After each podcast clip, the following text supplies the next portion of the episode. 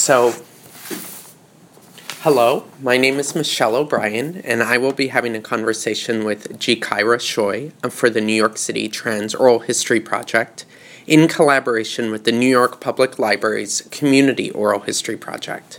This is an oral history project centered on the experiences of trans identifying people.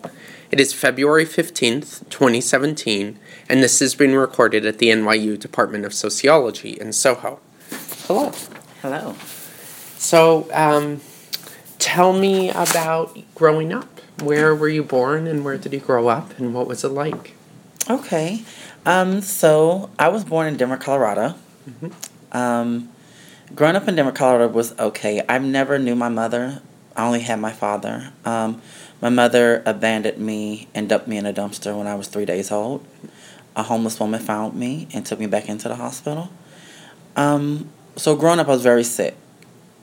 Lungs wasn't developed.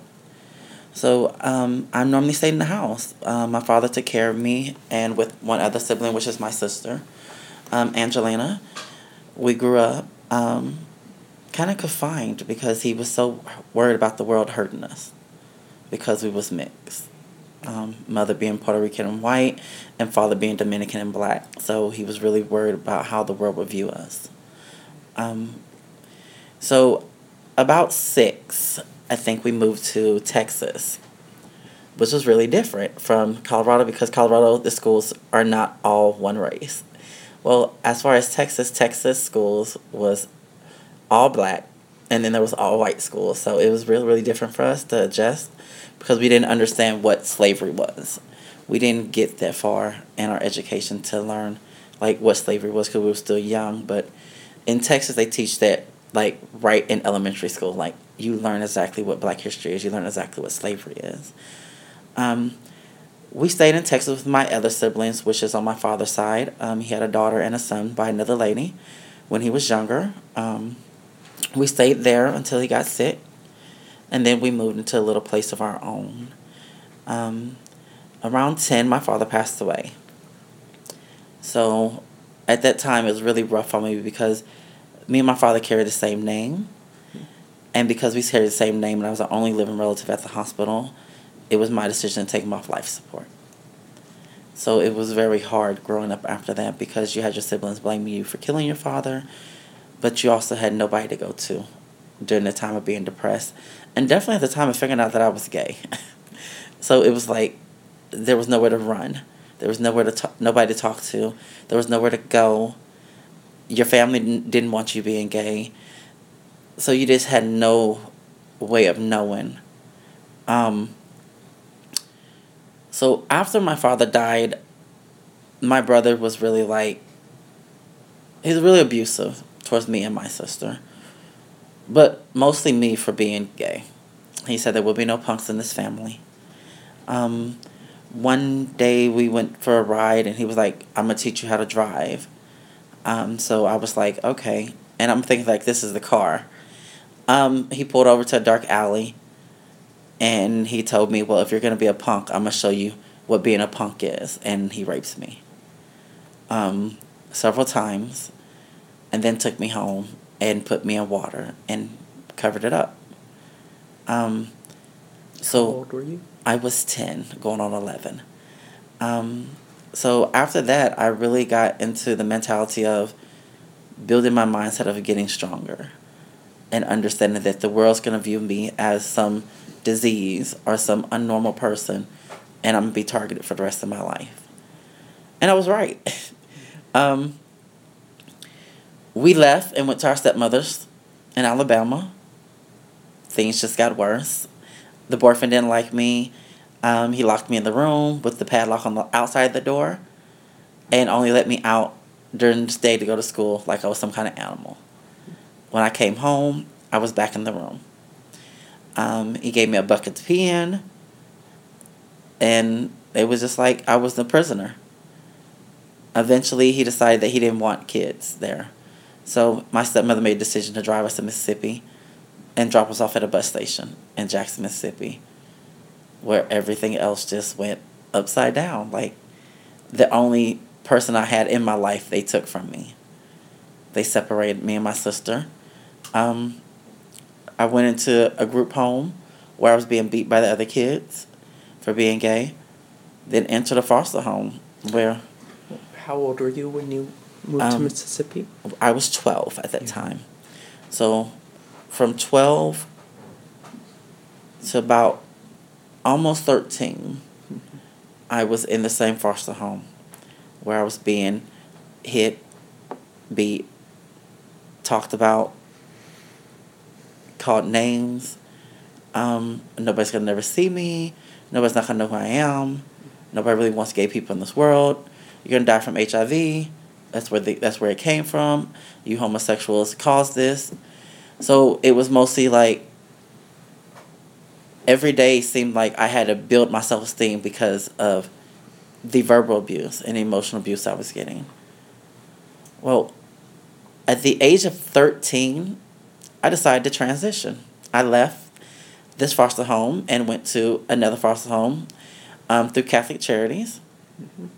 And luckily, the foster parent the Catholic Charities put me with, the, uh, the um, young, well, the father of the house was gay, which let me know that everything was going to be okay. Um, so I transitioned, started dressing like a female, um, started living my life as a woman. Wound up having to go back to the foster home that I was in at first because Mr. Henderson died. Um, they found him in, a, in the building that he was cleaning up, dead. Um, so I went back there, transitioned it all, and I think summer was over. It was the first day of school, and I was a ninth grader. I had advanced to ninth grade, um, and which was good because middle school was like, I didn't know how I was going to do with middle school, but advancing was easier. Um, went to school in a pencil skirt, a nice blouse, and a pair of six inch pumps. And the first thing I remember is homeroom, the teacher calling my name. Johnny McClinton, and all I would say was here. And she would say, Where? She said, Johnny McClinton. I said, Here. She said, I'm not into games, quit playing. I said, I'm sitting right here. And then she said, Go to the principal office. All of a sudden, I had to go to the principal office. So it was a debate in am I allowed to dress this way in school? Or is it against the school conduct? And that's when activism set in. I advocated for myself and had the handbook and showed them there was nowhere in the rules that I could not dress like this. There was nowhere in the rules I could not express myself. My skirt was eight inches below my knees. My shirt was long. My shoes was closed toe. And my hair was well groomed. So nowhere in the in the school conduct was there that I could not dress like this and express myself as who I am. So I went in front of the school board, and the school board said the same thing. Like, we can't tell her or him how to dress because it's nowhere in the school conduct. And she's following the school conduct by the skirt being eight inches below the knees, shirt being over her butt, hair being well groomed, and nails being at a certain length. So that set a trend for me to move from D class to A class. And if nobody knows what D class is, D class is where you don't exist in school. Nobody knows who you are. Nobody really cares who you are. And if they bump into you in the hallway, you just get bumped into. Mm-hmm. So I moved from D class to A class that year, where all the cheerleaders wanted to learn, oh, who dressed you? Who do your hair? I'm like, y'all do realize I'm gay, right? And it was like nobody cared because mm-hmm. I was I learned how to blend in. And I think that was the scariest thing for me. Like I blended in so well to where people would honk the cars and stop and be like, "Oh, hey, how you doing?" So it became a dangerous game. A dangerous game into fearing for my life because these people are stop honking their cars, trying to pull me over, trying to get me to get in the cars. But then going to school was like so much fun because I wind up dating the quarterback. So it was like, can my life really be like this? Or is this just an illusion for the time being because this people at school accept you, but is society gonna accept you? So I um, started working at this um, club called Club City Lights in Jackson, Mississippi. Um, a couple of my friends was leaving the club, and I was held at a gunpoint. Um, a friend of mine tried to help me and was killed. A couple of weeks later, a couple of my friends was out. We was in the gay club, and these guys we didn't know was straight picked them up, and we found them chained to a fence, killed. And I felt like eventually that was going to be me. Because where, like I said, people at school accepted it, society still wasn't accepting people being gay. And definitely not in Mississippi. And this was like the early 90s. Um, so when I turned 14, I ran away. I went to California. Ended up in a shelter in California. Um, it was Beth Haven um, shelter in Richland, California. In Richmond. Yes, Richmond, California. Um, and I stayed there for a while, and they gave me my own room because I was trans. Um, they helped me. Um, they helped me figure out what I wanted to do. At this time, I still wasn't taking hormones, but they was confused to why I had why I had breasts. Um, and so they took me to all the right doctors. I was diagnosed with an extra chromosome that allowed me to develop breasts like a normal f- female at the age of 12. Um, so everything was just going wrong. like everything was just not where I wanted to be. It was like I have breasts and then I'm still I'm in a shelter.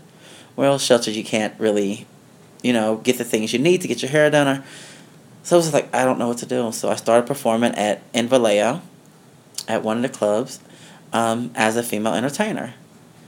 Um, I performed there for two years before realizing that's not what I wanted to do.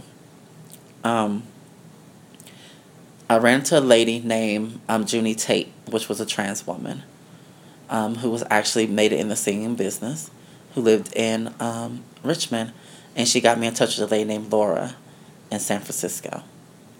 So I went to San Francisco um, and started working as a volunteer at the LGBT Rainbow Collision Community Center um, for the youth.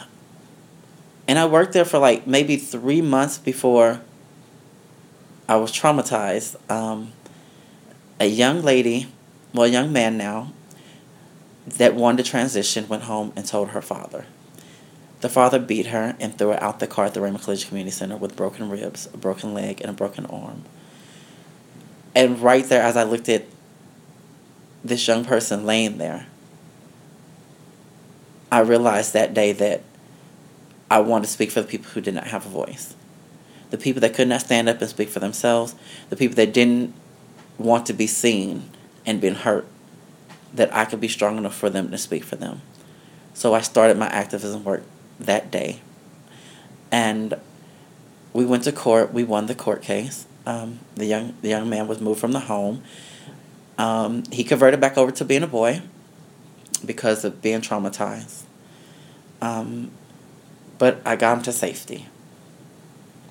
And through getting him to safety, I started my journey from San Francisco, California to Atlanta, Georgia.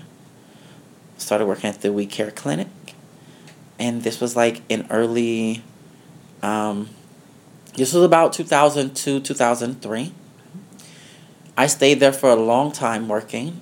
I went back home to mississippi um, in 2004 and started a nonprofit organization called um, a future hope center and that ran really really smoothly for two years where we was um, training and teaching about lgbt rights and lgbtq rights as well as TGNC and getting people to understand that HIV didn't come from the um, the LGBT community.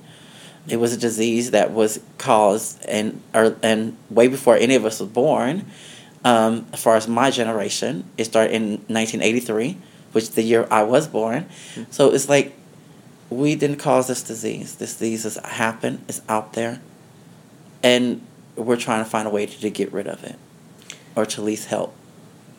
So this project you started in Atlanta, Georgia? And I started this in Mississippi. I went back home to Mississippi. Miss- um, and what, what was it called? Future Hope Center. Future Hope Center. And was it a physical space? It was a physical space. Yeah. Luckily for, luckily the young the lady that um, was my foster mother, she had several homes, um, and we became better friends than mother and daughter. Um, and she donated her house, James Garfield on James Garfield Circle, to um, to the cause. Um, we gave out toys. We linked up with Toys for Tots. Toys for Tots gave us thousands and thousands of toys every year to give out. We linked up with Walmart, who gave us food for Thanksgiving and for Christmas that we gave out.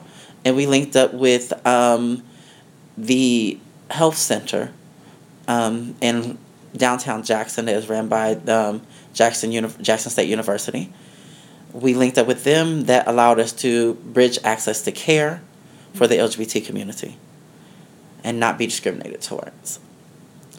So after I felt like my journey was th- done there, I went back to Atlanta, and um, How long were you working on that project? so I've been work- I was working on this project for quite a while. So I started this project in two thousand four. I went back to Atlanta in two thousand and eight. So I worked on it for four years. Um, like I said, it ran smoothly. It was successful, but I wanted to do bigger and better. Um, so we went to back to Atlanta, Georgia. I met my first husband, um, and we decided in two thousand and nine to leave Atlanta, Georgia, from Peachtree and Pine Shelter, and go to New York. Well, at that time, none of us had any money, so we went to Travelers Aid. Travelers Aid contacted a friend that I had in New York, and they paid for the ticket. So we went to New York, went to the shelter system again, um, and where everything was going okay, my husband started heroin. So I left my husband, went to the single women's shelter, Franklin Avenue, stayed there for five months. While staying there, I went to Franklin and went to, then I've transferred in 30 days to um, Park Slope, which is um, the shelter in Brooklyn. Um, ran into a, uh, my mentor, which is Jay Toole. Um, and Jay was like, oh, we're going to do gay pride this year. We're going to do all these great things for the LGBTQ. I'm looking at Jay like, okay, who is this little old guy? And just start a conversation with Jay about like, how do I get involved? I want to do, I've been doing activism work for a while. I want to get bigger and better. I want to stay connected. I want to get involved. I want to, I just want to make sure I'm helping and connect with the right people. Jay said, come in and um, do, fill out a volunteer sheet for Queers for Economic Justice. I did that in um, 2010 and started amazing journey with Queers for Economic Justice. Um, was in the shelter was in the shelter in Park Slope for five months. Got my own place. Then started working back in the shelter that I just got out of, running shelter the shelter project program, support groups for LGBTQ. Um, and then we started in Lower Manhattan. At that time, I was working in five different shelters, running groups, five days a week. And then I looked around and realized I'm the only trans in this organization. Where is everybody else at? And as I look around, I realized like, oh, well, you're getting funding for trans led programming for a trans staff, but y'all have not hired. I'm still a volunteer, still not making no money. But because I love the work so much, I just said, okay, I'm gonna do it. People need the help. People need to know. Um, so yeah, I did that from 2010 and continued to do that all the way clean 2013 um, when they shut down, but also was able to enroll into Trans Justice Community School by Audre Lorde. Um, and graduated top of my class in April of 2013. Tell me about the school. So the school is it's a select of four trans women and four trans men. They select they selected people out of a lot of people, but me not knowing that I was nominated from by the whole building, which is FIERCE, SRLP, Queer for Economic Justice, and Audre Lorde for collaborating and helping them with a lot of their um, events. I was shocked when I got the letter saying, "Oh, you have been accepted into Transjustice Community School." I'm like, I didn't apply. They was like, somebody else applied for you, but okay. Um, so the school teaches us how to um, mobilization, community organizing, and how to understand the spectrum between uh, racial justice, um, discrimination, social justice, reproductive justice, and trans justice. So also teaches about Marsha P. Johnson, Sylvia Rivera, teaches about the people who st- the um, all the great advocacy people that started the um, Stonewall riot, who advocated for us for so many years, and the legacy they left behind for us to continue continue to build on top of, so that we once can leave a legacy behind for the younger generation to continue to build off of what we have worked for. Um, and knowing that and understanding that, I was like honored. I was honored to be part of that school. I was honored to bring my knowledge of the welfare system starting in the early 60s and how it was designed not for people of color, but it was actually designed for the white supremacists to go in and take people of color's children to actually start um, what we called um, population control as well as eugenics um, with Sir Francis Galton and all these other people who felt like people of color should only be limited to having two children. And if they had more, then you will find them and take their kids from them or as well as um, in California in the early 70s when people who came over from um, Mexico and other places, they did not know how to speak English, and the doctor would tell them, if you sign this paper, it will take the pain away, and not knowing they signed the paper to be for sterilized. So knowing all this and bringing all this history in, and then just knowing like where we stand at in this community as being people of color, but also being discriminated towards as being LGBTQ, was like an eye opener to where I felt like, what what more is it for me to do? Well, during that rough time, I actually lost my sister in 2013. And not my biological sister, I lost her too, but a sister I called Deja. She was, um, she's somebody who went to transgender school with me after graduation, after graduate in um, April, she died in May. Um, her heart stopped, and we were supposed to change the world together. But we never got that chance. So everything I do now is in honor of her. Is keeping her memories alive. Um, and that year in June, I went back to Texas. Tell me more about Deja. What was so, she like? Deja is originally from Texas. She's originally from Houston. Um, she is a southern. She was a Southern belle and her spirit was just like once she walked into a room you knew there was a burst of energy you knew that everything that she wanted to work on she did it with love she did it with kindness she was helping people she was out of all the time she had a hole in her heart she was sick but she didn't care only thing she cared about was continuing the movement and continuing to help the transgender and gender nonconforming community um, and like I said, I only known her for a few for a few for a little while, but really never got a chance to really do what we set out to do. Me and Deja was like the girls from Sex in the City. Once a week, we'll have we'll have lunch and wine at Olive Garden, um, and sit down and just talk about what how we seen the vision for what we wanted to do, how we're going to start our own organization, and how we're going to implement it and change policies and change it for the better. Um, but that never got a chance to happen. And like I said, everything I do now is in honor of her because it was our dream to change the world together. Um, were you uh, living at the shelter in Park Slope while you were at the Transjustice School? No, actually, I was in my own apartment by then. Oh, okay. I had my apartment in in in the Bronx, um, 213th Street, mm-hmm. last stop on the four train. Um, but then that was different too. Me being a trans in a Puerto Rican Dominican area, yeah. I never got discriminated towards in my community. I never was disrespected. Um, not even by the younger generation. Like they had so much respect for me. And that meant a lot to me. Just to know that people are changing but are they changing the way we need them to, or are they just being acceptance? And that's always the question I ask. Um, but living there was good. I mean, I enjoyed it.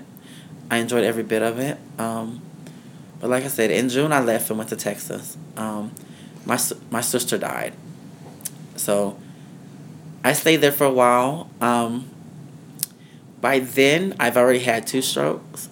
I had my third one after she died, and started having seizures. Um, I was diagnosed with fibromyalgia, as well as crippling arthritis in my back with sciatica and dementia, and nerve damage from my diabetes, of being juvenile, having diabetes since I was ten. Um, and I laid there in ICU after my blood pressure dropped to 16 over 4, thinking about like, is this the end of my journey? Is my work done? Have I done everything that I set out and I wanted to do? And that was no. I wanted to do so much more. So, um, luckily, a few days passed. My blood pressure went back up, and I hit the ground running. I came back to New York. Um, a friend of mine I met at a focus group, and it was funny because we don't never we never go to this focus group. We never go to the group with Moshe. It's so funny that we both ended up there. And she's like, "Hey, how you doing?" I'm like, "I'm doing good." She's like, um, so I just want to ask you. I started an organization called NYTAG, which stands for New York Transgender Advocacy Group. I said, okay. She says, I need your help. I'm like, I'm there. So we started running around. Um, we got incorporated within the first year. We became 501c3 in the first year. And we started looking for funding.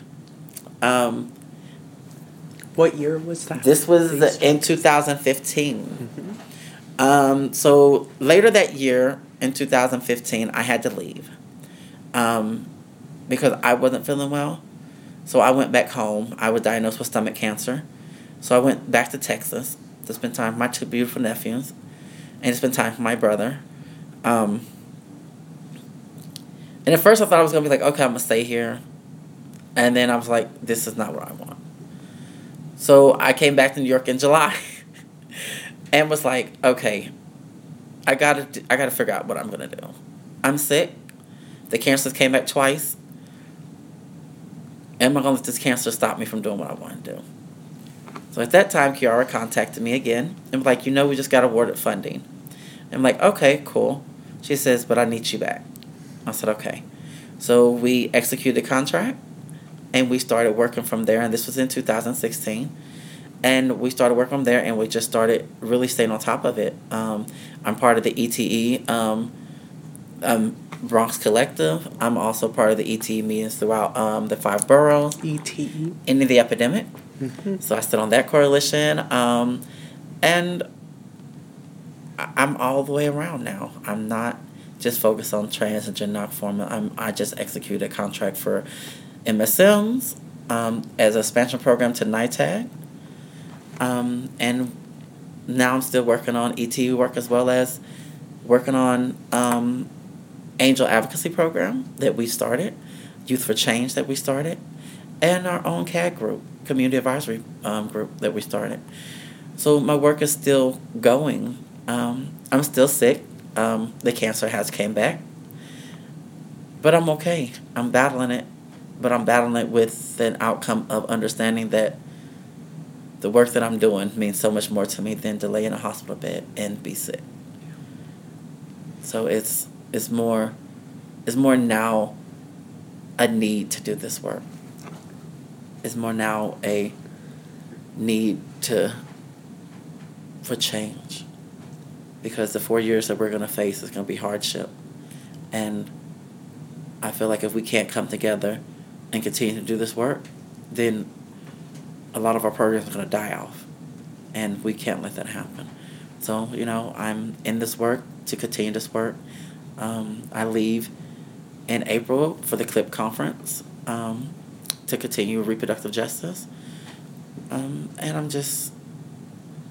What is the CLIP conference? So, CLIP is civil, civil, liberate, civil liberation civil liberation policy um, programming. Mm-hmm. There we go. Mm-hmm. So um, I do that every year um, just because I believe in the work that they're doing. And because the first year I ever went to the CLIP conference, um, Hampshire College did a um, so they did a, like a little um, they took one of the wings of the college and did a mural of trans life matters. And they really really want to learn more about trans issues and how they can help and what can they do to be part of the movement? And that that hit me really big because like so for so long trans people had problems in colleges. So for this college to understand like trans people are here and their lives do matter and they deserve education is a big thing. Is a huge thing. I feel like for so long we've been fighting and fighting and fighting and for so many years we look and we don't see well, what was the outcome? But this is the outcome. And we'll continue to fight for more and more years before we see another outcome. But it doesn't mean that, that we have to stop fighting because once we stop fighting that's when our people die off. And we owe it to our people as activists to continue to fight. And owes it to our community as, as a policy changing organization to implement policies and bring them to action and to change the policies for the trans and gender nonconforming as well as the LGBTQ community. Tell me more about NYTAG's work. What have you guys worked on? What have you, where have you put energy? What have you accomplished? What do okay. you hope to do? So, NYTAG, when we first started and before we even had funding, we was doing the lobbying at the state senate, um, working on gender. Um, we've been working on gender for quite a while. It has been passed, but we've also implemented policies into doing cultural competency training with Department of Health as well as Public Health Solutions, Housing Works, um, Mount Sinai, Callen-Lorde. So part of what we do is we do cultural competency trainings around trans and gender nonconformance and how people should treat them and be, know that they still exist and be respectful of their needs. Because so many times we see that the reception at the front desk can be rude and turn and a trans person will turn around and walk away as well as gender nonconforming. So what we try to do now is we try to we're building um, we're widening our perspective of, of how to take what our trains and put into a policy to where now when you look at a handbook it is your policy it is your right and it is your responsibility to be respectful at all times with pronouns, how the person self identifies, and as well as the person's username. Because what happens so much is that people see a name on an ID, and a person can say, Well, my preferred name is this, and they won't use a preferred name. That's problematic. And it's such a big problem. Um, our goal is, like I said, we're expanding our programming to MSMs for Youth for Change. Um, and we're targeting 13 to 39. Um, and the reason why we're targeting 13 to 39 is because so many youth programs are 13 to 24. But what are you offering them while they're in them? So, what are we offering? We're offering educational training programs. We're offering peer advocacy programming training. We're offering, um, if you want to go to school, linkage referral program. Um, we're offering linkage referral program to healthcare, to um, HIV prevention, um, PrEP, PrEP and PEP, um, Hep C trainings. So NYTAG is forming these trainings so that people could understand and know that they can be trained and they can work in this field. And they don't need to be scared to do it. And one of the things I tell them, and I tell everybody, I sit here today as a program director with no credentials, no high school diploma, no GED, no college degree, no vocational training. It doesn't take a college degree to do this work. It takes dedication, life experiences, and knowing that you're dedicated to doing the work and knowing the, what the work means to you. So NYTAG is opening them doors for people to understand that and open the doors so that people can understand like we can help you get to where you need to need to get as well as we do have referral programs for housing and, HIV prevention and HIV ca- counseling as well as our trainings and what we how we see it and our board is on t- our board is with that how uh, has NYTAG received funding? Where does support come from? So our support comes from PHS, which is Public Health Solution, the Ryan White Foundation, um, sp- um, funded NYTAG three years at $133,879 a year. Um, it's the first grant ever for translated organizations. It was a new project they decided to do, and if it works successfully, they'll continue to do it. But we also just did an RFP for MSM capacity building through PHS again, and with um, DOH, with Department of Health, um, to expand our programming to, to all of the um, LGBTQ as well as MSMs and gender nonconforming and trans community. So that's where our funding is coming from right now. But we are looking at other funding through Arcus Foundation, Astraea, Novo, Robin Hood Foundation, and others. Um, we just we just landed a deal with um, Microsoft Word, where they're util- helping letting us utilize their space for fundraisers, any trainings, as well as train us in um, in their programming and giving us certificates after completion, as well as letting, utili- letting us utilize their volunteers and donating whatever time the volunteers spend to NYTAG. So um, our next goal is to contact Google um, and to see where they could fit in with what we're doing. Um, and just understanding that Google and Microsoft is competitive. So anytime that you want to utilize Google and you already have uh, Microsoft, if you let them know that Microsoft is helping you, then Google can be competitive and tell you what they can do. Um, we have started our fundraisers, which the first fundraiser was February the 11th. The next one will be um, March 23rd, but our youth symposium will be March 4th to kick off Youth for Change. Great. So these are things that are in play. These are things that we're very happy about. Um, and we want to continue to work within the community and create bigger and better programming. Who are the, some of the leaders and staff in NYTAG? So NYTAG, you have the CEO and president, which is Kiara St. James. You have the program director, which is myself, um, Gykyira Shoy. You have a co-founder, which is Tanya Walker. You have a trans coordinator, which is Karima Fatima. You have um, another trans outreach coordinator, which is Anya. You have a MSM leader that is that have created the program Youth for Change, and that is program manager, which is um, Watson Williams. You have the um, event coordinator, which is Leah Williams, and we also have a linkage agreement with the House of X Entertainment through Leah Williams, and you have the outreach coordinator, which is James Blunt. And what's your relationship with Housing Works, the organization? So Housing Works helped us bridge what NYTAG is today. We started talking about NYTAG out of a focus group out of Housing Works on West 13th Street. Well, Kiara works, was working for Housing Works as a consultant, and they believed in everything we was doing, so they was paying us to go up to Albany.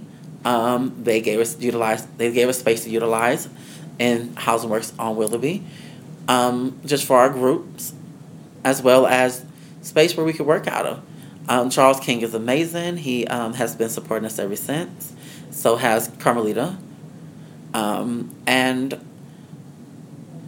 one of our board members is a Housing Works worker. His name is Reed. Um, his name is Reed, and he is the co-chairman of our board. Molly White is the chairman, and she's out of D.C. Kenyon Farrow is um, one of the board members. Carmelita Cruz is one of the board members, and Ewan is one of our board members. So our board is pretty strong. Pretty strong. Um, I think like we have one of the strongest boards possible right now, and we're going to start our youth retreat. I mean, our youth retreat, but our board retreat. Um, and that's going to be in April for the board to get to know each other, um, connect with Kiara, as well as um, just making sure that they're helping her build her capacity and what she can do and what she could bring to NYTAG. Uh, I'm interested in hearing a little bit more about employment. So, you uh, are working as a program director now. You talked about doing performance uh, in California. Tell me a little bit about how you've made ends meet over the years. Well, um, so how I made ends meet over the years. When I first started, I started off on PA, which is public assistance. I was making $83 every two weeks, and I lived off that for a while. Um, and then after my second stroke, um, I was fully favored for disability. Um, and I made ends meet with that, but I'm also still performing. Um, I, I perform as the um, house mother of the House of X, so that brings in money. Um, and I made it basically just off being on disability and taking majority of my money and putting it back into the organization, just off that. I mean, it was tight. It wasn't it wasn't a lot, but I was able to sacrifice a lot. Yeah. I was able to make sure I knew what was important. Um, and I did it. Performing brought, like I said, a, a, a, some change in. It wasn't much because you make a hundred dollars here, a hundred dollars there, but I think my biggest thing was understanding, understand that I enjoy the work that I do, and that there was going to be sacrifices, and those sacrifices include, included, making sure I had a monthly Metro card to get back and forth where I need to get to, making sure that um, my bills was paid, make sure my cell phone stayed on at all times. If I was broke at the end of that, then I was okay, because that kept me on the path of getting to where I am today and being a program director and still performing it's it's hard don't get me wrong but it gives me a chance to take everything that i'm feeling all the emotions i'm feeling through work and let me put it on stage and just release it tell me about performance sure. about the scene and your experience and sure yeah. so um, like i said i'm the house mother of the house of x um, performance is lip syncing is one of the things that i would say is not as easy Um, but my type of music is Latin pop and R and B. So the music I pick is really things that I can relate to. Um, I like music that I can relate to so that dealing with work, I can release whatever negative energy that is. It's my place of healing. It's my place of sanctuary. When I'm on stage, I think about nothing but pleasing the audience. Um, performance coming into my life helped me cope with everything I was dealing with. It helped me cope with being raped. It helped me cope with being sick. It helped me cope with not having enough money to do things I want to do.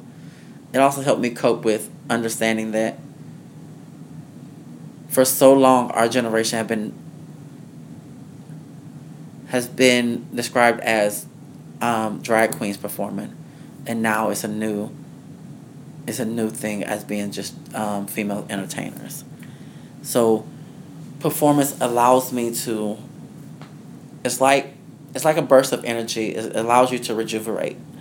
It allows you to look at the world differently and knowing that I'm a program director over here, I'm a female entertainer over here, and I'm doing two things I love to do that I thought I couldn't do because of the work. But then I'm still helping everybody with doing both of these things. I'm helping the people that just need somewhere to go by performing. I'm helping people that actually needs help in their everyday lives by being a program director. So for me, they go hand in hand. Performance is one of the things that I would tell people.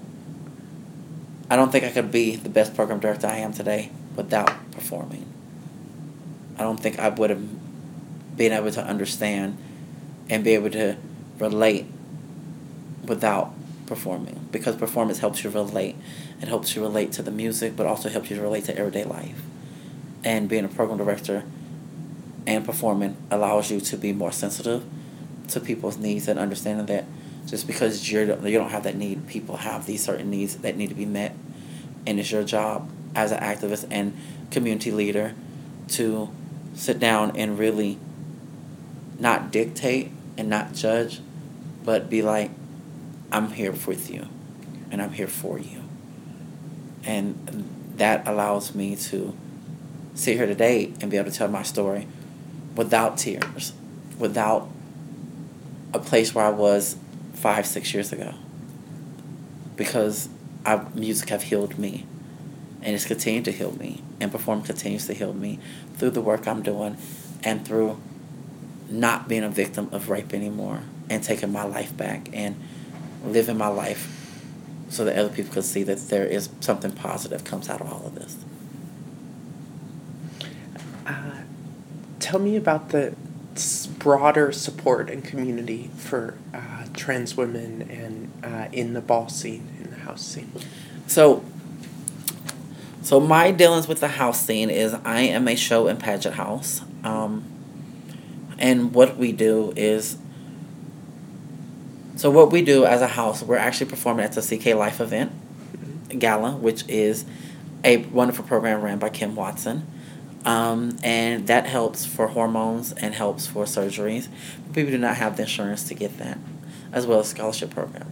So the House of X is providing entertainment for that. Um, we provide entertainment and we do fundraisers to raise money for the transgender community, as well as gender nonconforming and the LGBT community. The money that we raise is to help with hormones, is to help with resources, is to help with food, is to help with clothing. Um, the Kiki scene, the ballroom scene, is more up towards HIV prevention and helping people with PrEP and PEP, um, helping them afford it, help them, let them know that if you can't, you come to, you come and let us know, and what we'll do, excuse me, oh, what we'll do is we'll raise money and we'll do events to make sure that this medicine is affordable for people who cannot afford it. These are the support systems we give. We encourage the transgender and gender nonconforming community to be part of the ballroom scene because it also is a place where you can go and you can belong without anybody judging you. It's a family. It's not people come together and friends. No, we we utilize and we talk about the space as being a family space, a space of a, a space of peace and safetyness, where people will love you for who you are, and not judge you for who you are. And this is how we see the ballroom scene as well as the drag scene is a place of belo- to belong to and be a family and understand that if you're ever in a time of need, your family's always going to be there for you. And I asked you about your own experiences with work and making ends meet and financial support. Um, tell me some about some of the kinds of ways that you see trans people that you work with in New York and elsewhere well, making ends meet. So, trans people and gender nonconforming as well as LGBTQ people, we tend to go to sex work because that's where you make majority of your money. Backpage, Adam4Adam, um, Urban Chat, BGC, and we want to we want them to understand. Okay, we understand this is how you make your ends meet, but we want you to be safe. We understand that you're out here selling drugs, or out here selling hormones, or out here selling yourself but we want you to be safe. We find that people in our community feel like the only job they'll ever get is being a sex worker. So why do people take that try to take that from them? But we want to give them a different outlook on life and that let them know that yes yes, um, sex work is a way that we make money. We've all done it. And we don't judge you for that. What we ask is that you be safe with it what we ask is that you come in and you get tested, or that you take PEP or PrEP, or that you make sure your viral load eh, suppressions are low, or you make sure that your T cells are low. You make sure that you're healthy. That's what we care about. We're not. We don't care about being sex workers because we understand we're not coming to you as white supremacists or high class supremacists and saying, "Oh, we look down on, we frown upon you because you're doing that." We don't do that. We just want the safety of our community. We want our community to be respected. We want other people to understand that just because our community is doing sex work does not mean that they don't have the right to care. They have every right to care. But these are some of the things that we're facing. And these are some of the things that our community does to make money. Yes, they sell their food stamps. Yes, they um, sell hormones. Yes, they even sell their um, their um, their viral um, medicines. Why? Is because there's no housing, there's no jobs, and everybody wants to tell them, oh, well, you don't qualify. You need to come back with more credentials. So the only thing they have is sex work. But like I said, and I'm gonna say again, we're not here to judge them for that. We want them to be safe. We want them to understand that we're here to make sure they're safe. And that if anything happens, then we're here to advocate. What's your understanding of why trans people you work with have difficulty getting formal jobs? Um, well, it used to be discrimination towards okay, they come in, they say their name is such one thing, but then the ID says another thing. Um, it used to be, um, oh, well, because we do have some trans people in the community might come to work today dressed as a female and might tomorrow feel like I don't want to dress as a female. I'm just coming in. That's fine. But what happens is, is that people start judging them for that. Then people, then they, our community feels like, oh, because we don't, they don't have a GED or high school diploma, nobody's gonna hire them or they feel like if they get hired, people are going to talk about them. So they choose not to do. The, they choose not to put themselves in these situations.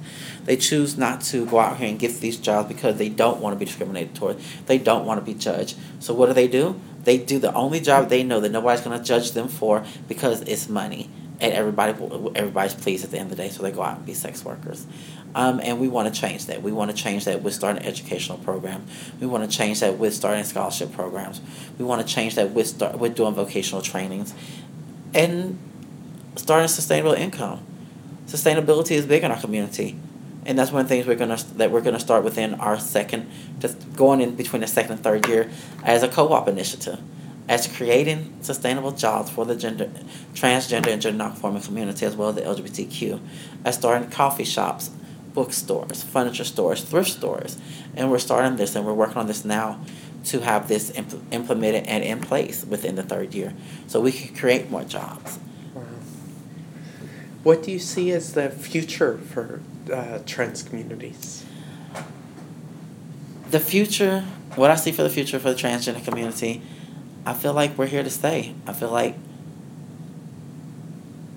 with everything that NYTAG, Destination Tomorrow, um, Prince Janae Place is starting, and um, Trans Latina Network is starting, I feel like with everything that we're doing, that we're gonna we're gonna survive, and we're gonna be places where there's gonna be more trans led corporations, not organizations, but corporations. They're going to be trans-led businesses, and we're going to be here, and we're going to have our own money to do it with, and we're not going to need the money of government officials or organizational people to tell us how we can spend money, what we need to spend money, and what we need to do with it. I feel like this is starting to mark for us to have our own businesses, and it can happen, and it will happen. I'm interested in how uh, trans organizing is connected to other social movements. So you've mentioned this reproductive justice conference, the CLIP conference. You've uh, talked about a lot about the connection between AIDS services and trans organizing. Um, how do you see the connection of your work to things like Black Lives Matter or the protests against Trump or immigrant rights work or other movements well, in the United States? I mean, as far as the immigrant rights, um, we have transgenders that are in that are immigrants, so we're very connected to that. Why? Is because trans people come here for sanctuary. They come here from all over the world for sanctuary. So we're we're involved with that. Like we're connected because we their issues are our issues. Why? Because we're trans, for one. Two, because we're immigrants. Black Lives Matters. We are people of color we, we have African American trans, we have Asian trans, we have Latino trans, we have a lot of trans. The trans community is wide with different um, races. So we are connected with Black Lives Matter, Matters. The other movements are social, so, as far as social justice. Social justice is a social justice movement. Just because we're trans doesn't mean it's not social justice movement. It is an economic justice movement. Why? Because we need money. It is a reproductive justice movement. Why? Is because trans people want to have kids too. So we have the right for reproductive rights and reproductive justice and reproductive health and all that. Everything, and this is what I tell people when I get when I talk is that everything that is everybody else's problem in this world is ours too. We're connected to everything because we're still human and we still matter just because people want to separate us doesn't mean that we're not out here fighting for cisgender people, or we're not out here fighting for the LGBT community, or we're not out here fighting for um, MSMs. And people will know that because when the Stonewall riot started, it started because of a trans person. But what did we do? We fought for not just the transgender community, but we fought for the LGBT community because at that time transgender was nothing to be named. It was it was a new thing happening. Um, so we're connected all the way around. But we always stand here and we fight the fight by ourselves because nobody wants to jump on board and fight our problems with their problems because they say that we're different from them. But we're not. That's why we're fighting your problems, our problems, and everybody else's problems.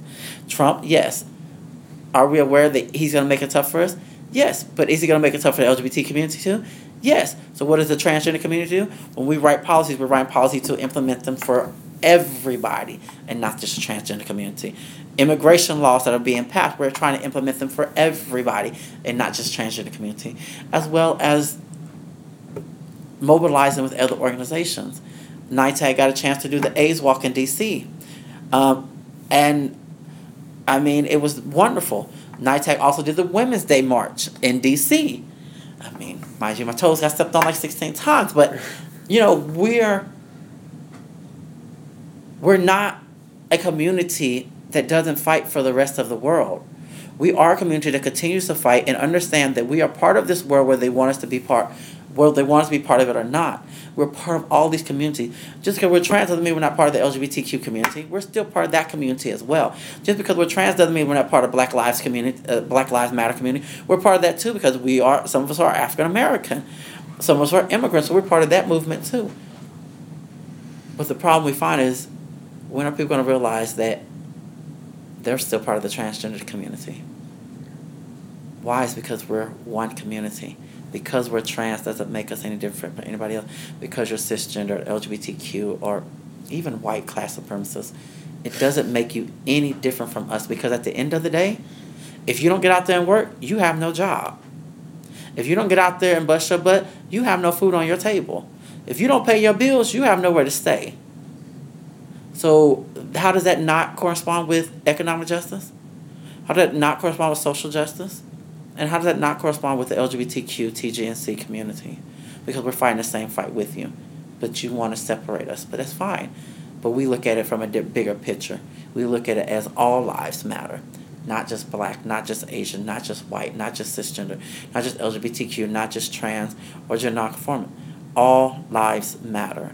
And until everybody understands that and jump on board with it, then we're still going to be fighting separately. But the transgender community is going to oversee a lot more than what the other communities are going to oversee because we could we're not going to continue to um, look at it as fighting alone. We're going to continue to fight for everybody, and we could continue to be part of these movements, and we could continue to be there and understand that this movement is bigger than one community.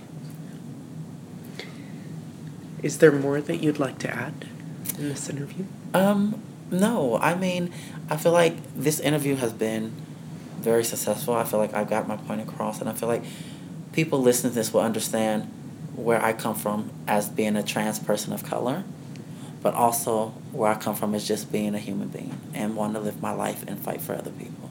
Thank you, Gykyira. I really, really appreciate speaking with you. Thank you for having me.